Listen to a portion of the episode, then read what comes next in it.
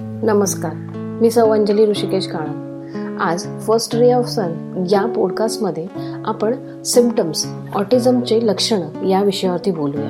आणि खरंच हे लक्षणं आपल्याला कळूनच येत नाहीत. कारण त्या गोष्टी आपल्याला माहीतच नसतात. ऑटिझम लहान मुलांमध्ये मोठ्या मुलांमध्ये मुलींमध्ये मुलांमध्ये डेफर करतं. तर हे आपण समजून घेऊया. आपण लहान मुलांपासून सुरुवात लहान मुलांमध्ये बऱ्याचशा गोष्टी अशा असतात ज्या ते रिपिटेटिव्ह करत असतात. आता नाव. त्यांचं नाव त्यांना माहीत आहे. पण जेव्हा आपण त्याला हाक मारतो त्या नावाला ते रिस्पॉन्ड कधीच करत नाहीत. नंतर ते आय कॉन्टॅक्ट देण्यासाठी कधीच तयार नसतात. नेहमी अवॉइड करत असतात. स्माईल उगा आता स्माईल करत राहतात. म्हणजे कुठल्याही पॉईंटला हसत राहतात. नंतर अपसेट झाले ते एवढे रागवतात की हायपर होतात. नंतर त्यांना टेस्ट स्मेल साऊंड या गोष्टी थोड्या कमी कळतात आणि त्या गोष्टी कमी कळणं कळल्यामुळे ते काय करतात? जेवण त्यांना किती खावं काय करावं हे त्यांना कळत नाही. रिप्युटेटिव्ह मुवमेंट्स त्यांच्या खूप असतात. टाळ्या वाजवणं एका जागेवरती उभं राहून गुलगुल गुलगुल गोल फिरणं आणि इकडे जाणं तिकडे जाणं बऱ्याच वेळा धावणं या गोष्टी त्यांच्या रिप्युटेटिव्ह खूप असतात. खूप बोलणं त्याच त्याच गोष्टी खूप बोलणं हसणं बोलणं ह्या गोष्टी त्यांच्या रिपीटिव्ह असतातच. याच्यावर उपाय एक आहे की आपण त्याला प्रत्येक वेळेला टोकणे आणि सुधार करणे. आरुष असं नको करूस. तू हसू नकोस तू ते जास्त धावू नकोस बोलू नकोस अरे इतकंच जेव. हे तुझ्या पोटासाठी योग्य आहे. असं आपण टोकणे. हसत खेळत गोड बोलून त्यांच्याकडनं या गोष्टी आपण सुधारत घ्याव्या. आणि ह्या सुधारणा नक्की होतात. मी केलेत तुम्ही पण करायचा प्रयत्न करा. मोठ्या मुलांमध्ये ना बऱ्याचदा असं होतं की ते दुसऱ्यांचं अंडरस्टँडिंग किंवा त्यांचे फिलिंग्स किंवा ते काय विचार करतात हे त्यांना समजून नाही येत. तर ह्या गोष्टी समजून येण्यासाठी त्या गोष्टी फील होणं महत्वाचं आहे. पण त्यांना समजतच नसल्यामुळे त्यांना खूप हार्ड डिफिकल्ट होतं. किंवा त्यांना समजलं पण समोरच्या माणसाला कसं समजून देणं हे त्यांच्यासाठी खूप डिफिकल्ट असल्यामुळे ते काय फील करतात हे ते सांगू शकत नाहीत. आणि मोठ्या मुलांमध्ये बऱ्याचदा असं असतं की त्यांचं एक रुटीन झालेलं असतं. सकाळी उठणं ब्रश करणं आंघोळ करणं स्कूलला जाणं घरी येणं नाश्ता करणं. असं बऱ्याचशा रुटीन्स त्यांच्या आईवडिलांनी केलेलं असतं. पण ते रुटीन एखाद्या वेळेला जर डिस्टर्ब झालं तर ते थोडे अपसेट होतात. आणि अपसेट झाले की त्यांचे बिहेवियर थोडे चेंज होतात. मी पाहिले की एखाद्या सब्जेक्टमध्ये किंवा एखाद्या ॲक्टिव्हिटीजमध्ये त्यांना रु म्हणजे आवडले इंटरेस्ट आहे तर ते त्याच त्याच गोष्टीला रिपिटेटिव्ह करायला बघतात. पण दुसऱ्या गोष्टी किंवा दुसरी ॲक्टिव्हिटी किंवा दुसरं पुस्तक किंवा दुसरं प्रश्न किंवा दुसरी स्टोरी हे त्यांना करण्यासाठी तयार नाही होत. त्यांना करायला पाहिजे तयार. त्यांना आपण त्या स्टोरीबद्दल इंटरेस्ट करून देणं. तर त्यांच्याशी बोलायचं की ही ॲक्टिव्हिटी करून तर बघ. मी ना नेहमी आरुषला काय काम सांगितलं ना की तो रागवतो. मम्मी मी नाही करणार. पण का नाही करणार बाळा? मला त्याचं रिझन सांग. त्यांचं काय होतं अशा मुलांमध्ये ते ना कुठलं काम करण्यासाठी पटकन तयार नाही तर त्यांना तयार करायचं. त्यांना सांगायचं हे काम कर. आणि काम करण्यासाठी कुठल्याही लाज नाही बाळगावं माझा मुलगा आहे तरी मी त्याला कचरा काढायला लावते. का? तर त्याला यायला पाहिजे. मी जेवायला बसले की तोही ताटं वगैरे घेतो. पाणी घेतो. या सगळ्या सवयी आम्ही लावल्या आहेत. कारण या सगळ्या सवयी त्याला व्हायलाच पाहिजे तर या मध्ये मी चेंज करते. ताटं मी आणते. जेवण तू आण. भांडी आज मी विसळते. तू लाव. ह्या रुटीन्स मी चेंज करते. म्हणजे तो त्या रुटीन्स चेंज हॅपनिंग ह्याची सवय करतो. या मुलांचं असं होतं की त्यांना नवीन मित्र मैत्रिणी बनवणं खूप डिफिकल्ट असतं. प्रयत्न करतात. पण समोरचं पण मुलं मुली त्यांना ॲक्सेप्ट करणं महत्त्वाचं आहे. तर आपण त्या मुलांशी बोलावं त्यांची मैत्री करून द्यावी. आणि इवन त्यांना पण इन्वॉल्व्ह होण्याला सांगावं.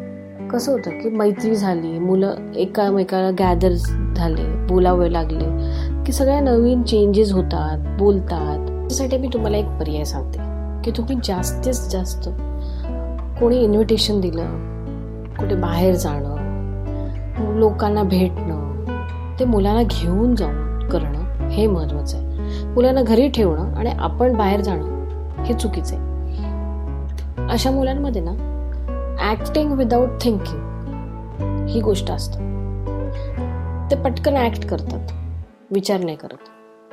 थोडे अग्रेसिव्ह बिहेवियर यांच्यामध्ये असतं. आणि हे अग्रेसिव्ह बिहेवियर कधी कधी आपल्याला आवडत नाही. मग आपण म्हणतो की कशाला त्यांना बाहेर नाही हा असाच वागतो. असंच करतो? असं नाही करायचं. मुलांना जास्तीत जास्त लोकांमध्ये सोशली आपण घेऊन जाणं हे आपलं काम आहे. आणि त्यांना मित्र करून देणं मैत्रिणी करून देणं मूवीजला बघायला घेऊन जाणं थिएटर्समध्ये जाणं मराठी नाटक दाखवणं या गोष्टी आपण करायलाच पाहिजेत. आणि याच्यातून एक गोष्ट कळली मला की आपण जास्तीत जास्त ॲक्टिव्हिटी केल्याने मुलांमध्ये प्रश्न येतात. प्रश्न सुरुवात होते आणि मग प्रश्न झाले की उत्तरं येतातच. आणि उत्तरातून प्रश्न पुन्हा रेडी होतात. मग ह्याच्यातून काय होतं की आपलं कम्युनिकेशन खूप वाढतं. बघा हे कर. खरंच मला फायदा दिलेला आहे.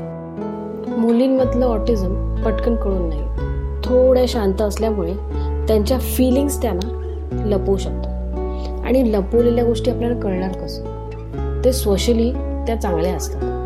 आणि त्या सोशली सिच्युएशन्स हँडल करू शकतात. त्यामुळे त्यांचं ऑटिझम हे कळून नाही पण रिपिटेटिव्ह गोष्टी असतातच. तेच तेच बोलणं. आई कॉन्टॅक्ट नाही देणं ह्या गोष्टी तर सिमिलरच असतात. पण मुलींचं पटकन कळून येत नाही. हां सिव्हिअर असेल हायपर असेल तर कळून येतं. बरोबर आहे. पण त्यांच्यावरती खूप छान प्रकारे काम करू शकतं. मुलींना ना ऑक्युपेशनल थेरपी खूप छान काम करते. आणि त्या मुली असल्यामुळे त्यांना फर्स्ट येणं हे त्यांच्यामध्ये जिद्द असतं. आणि खरंच मुलींचं ना काही गोष्टी पटकन आपल्याला करता येतात. तर खरंच जर मुलगी असेल तर बिलकुल घाबरू नका. करून घ्या. होईल सगळं व्यवस्थित. मी तर म्हणते की नेहमी डॉक्टर नियमित डॉक्टरकडे जाणे कन्सल्टिंग करणे. त्यांचं कसं काम चाललंय काय चाललंय त्यांचा ग्राफ वर आहे खाली आहे हे आपलं करणं महत्त्वाचं आहे.